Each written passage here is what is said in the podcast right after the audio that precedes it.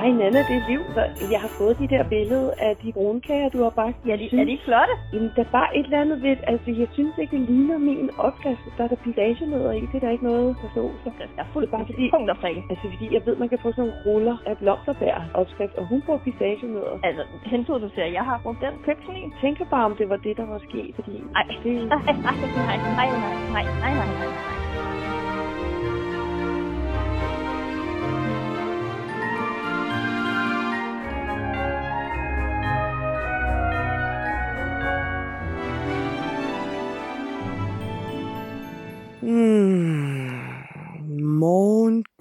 I paradis. Ja, det tænker jeg altså sådan en dejlig 12. december, hvor natten bare har varet det meste af et døgn, og så endda på min hovedpude med min dyne som følgesvend. Men noget har forbigået min opmærksomhed, mens min drømme har fyldt mit hjerte. Ah, den der genstridige dårlige vane med at have travlt og skynde sig, den lader til at være lige præcis tilbage der, hvor den plejer i vores hus. Alle menneskerne er kun lige netop stået op, og der er meget mere hastværk, end jeg overhovedet kan overskue. Jeg sidder bare her og kigger mig lidt omkring i køkkenet. Meget langsomt.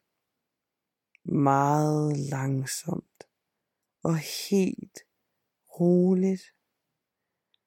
Så ser jeg alle tallerkenerne og skålene og glasene og gryderne, de står bare og skinner. Ja, de nærmest glimter, ligesom julekugler. Faktisk så skinner alt, hvad jeg har øje på. Alt det, som i går, da vi gik i seng, var fuldstændig beskidt og snavset og snasket og sådan en træls chance, som der ikke var nogen, der gad at tage i går. Men jeg har da ikke bemærket, at der er nogen, der er gået senere i seng eller stået tidligere op og har ordnet alt det der. Selvom jeg da ellers tit nyder at vågne meget tidligt, og så vide, at der stadig er masser af tid til at sove videre i, så har jeg ikke bemærket noget. Jeg tænker på, om det mon er magi. Ah, men, men prøv at tænke på duften, den dejlige duft, der kom i går op på klaveret, den der duftede af græn og hø, og der duftede sødt.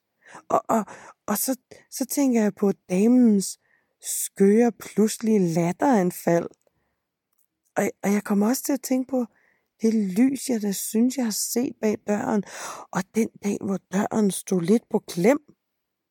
Det er vel ikke helt usandsynligt, at det er magi, der bor bag ved døren. Nej, ej, jeg er da vist ikke helt vågen endnu.